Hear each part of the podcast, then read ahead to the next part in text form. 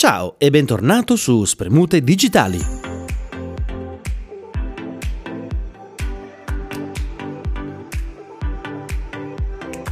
Hai mai sentito parlare di braccia rubate all'agricoltura? Bene, è ora di parlare di cervelli strappati. Cervelli elettronici. La produzione di cotone in Australia è parte integrante di un business da miliardi di dollari. Tuttavia, i pesticidi e i loro residui possono rappresentare un rischio enorme per la produzione, con conseguenze disastrose per tutta la filiera. E cosa c'entra questo? Gli scienziati sono a lavoro su un nuovo progetto basato sull'intelligenza artificiale che consente agli agricoltori di controllare le operazioni di irrorazione attraverso un processo decisionale basato sui dati.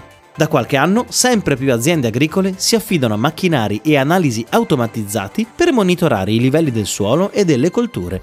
L'obiettivo è migliorare l'efficienza e garantire che la popolazione mondiale possa avere una fornitura di materia prima sufficiente per il proprio sviluppo.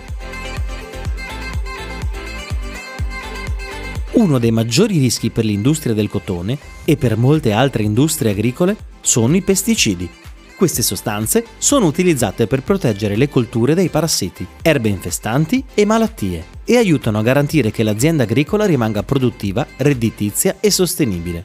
Che succede però se utilizziamo pesticidi a nastro? Beh, un panino ai metalli pesanti penso possa essere esaustivo. Mmm, buona questa carne di mucca allevata a 5 cereali e piombo, vero? Ecco, anche per le industrie tessili è un bel problema. Per ovviare a questo problema, gli scienziati stanno sviluppando nuovi metodi di agricoltura intelligente e automatizzata. I robot e le tecnologie di apprendimento automatico, ad esempio, hanno la capacità di facilitare nuovi metodi agricoli più sostenibili, conservando le risorse, riducendo al minimo l'uso di pesticidi e via dicendo.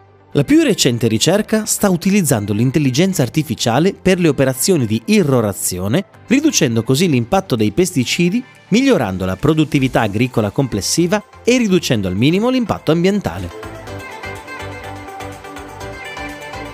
Quanto sarebbe bello avere metodi da portare nei paesi meno sviluppati per rendere la loro produzione più sostenibile e all'avanguardia?